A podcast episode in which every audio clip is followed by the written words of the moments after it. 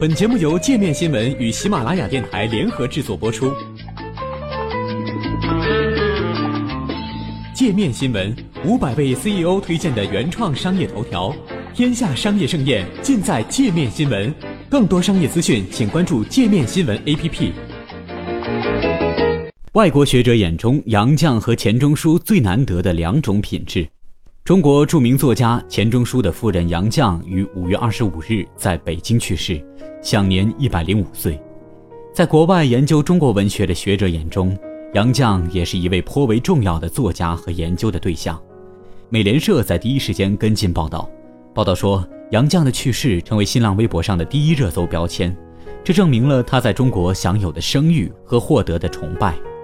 在一九八一年出版的散文集《干校六记》中，杨绛用辛酸的笔触写就了文化大革命期间中国知识分子的日常劳动生活。纽约时报在一九八四年曾发表一篇题为《一个臭老九的再教育》的文章，文章写道，干校六记回忆了这对年事已高的夫妇在河南乡下在教育学校中度过的两年时光，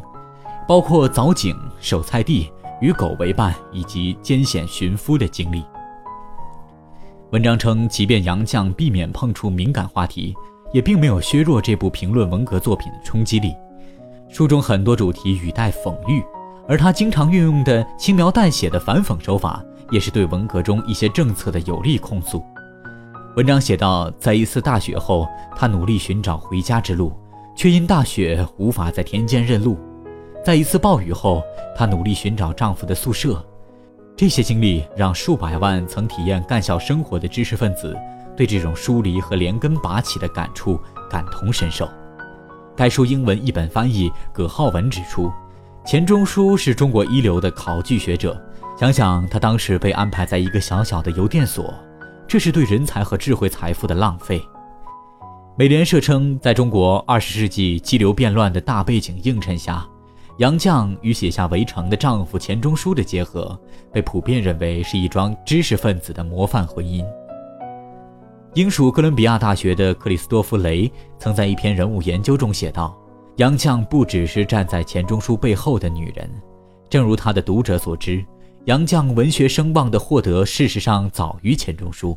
他在战争年代的话剧不仅在上海获得称赞，据说还启发了钱钟书的文学创作。来自美国俄勒冈大学的温迪·拉尔森、加州大学的西奥多·胡特斯和克里斯托夫·雷曾一同讨论过，为何钱钟书与杨绛这对夫妻以及他们的作品对当今中国的重要性。他们认为两人代表了理智诚实的文化理想，在恶劣的环境下保持了深远的人文主义视野。和很多中国现代知识分子一样，他们也在战乱和政治运动中写作和工作，但他们身上带有的两种品质把他们与其他一些人区别开来，其中之一是他们纯然的天赋。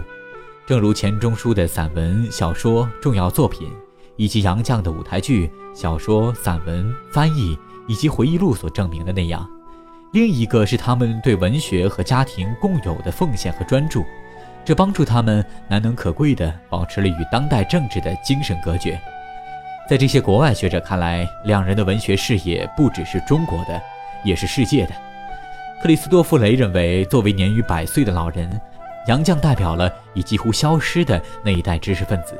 那些生于民国时代，亲身经历日本侵华，大批作品又在毛泽东时代被忽视或遗忘，其后又经历了社会和经济快速转型，文学作品重新复活的这一代知识分子。生活中，杨绛著名的朴素做派有时被拿来用作其缺乏自信的例证。在他钦定传记作者吴学昭的笔下，杨绛绝不出头，自觉自愿，始终做零。不过克里斯多夫·雷写道，杨绛的一些言行有时也和他不出风头的谦逊典范形象有着不一致的地方。他举例说，杨绛公开谢绝公众打扰隐居生活，但身为作家，他又不断通过作品进入公众视野。他把自己定位为社会上对钱钟书公共讨论的仲裁人，还向一位密友口述自传。曾经希望活在隐形斗篷下的杨绛，在职业生涯的后段都在以引人注目的方式不引人注目。也许在一些研究看来，杨绛会被记录是一位利己主义者，正如他在文革回忆录中所写下的结论，改造十多年，再加上干校两年，且别说人人祈求的进步我没有取得，就连自己这份私心也没有减少些，我还是依然故我。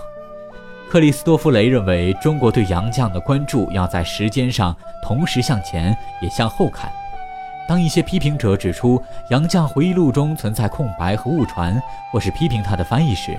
学者们只能想象没有了洋将的亲自证实或是反驳，社会上还会冒出怎样的批评意见。无论如何，洋将的写作为外界提供了一条窥视中国近代知识分子物质生活、智力生活和情感生活的途径。在未来，对过去总有更多的篇章需要去书写。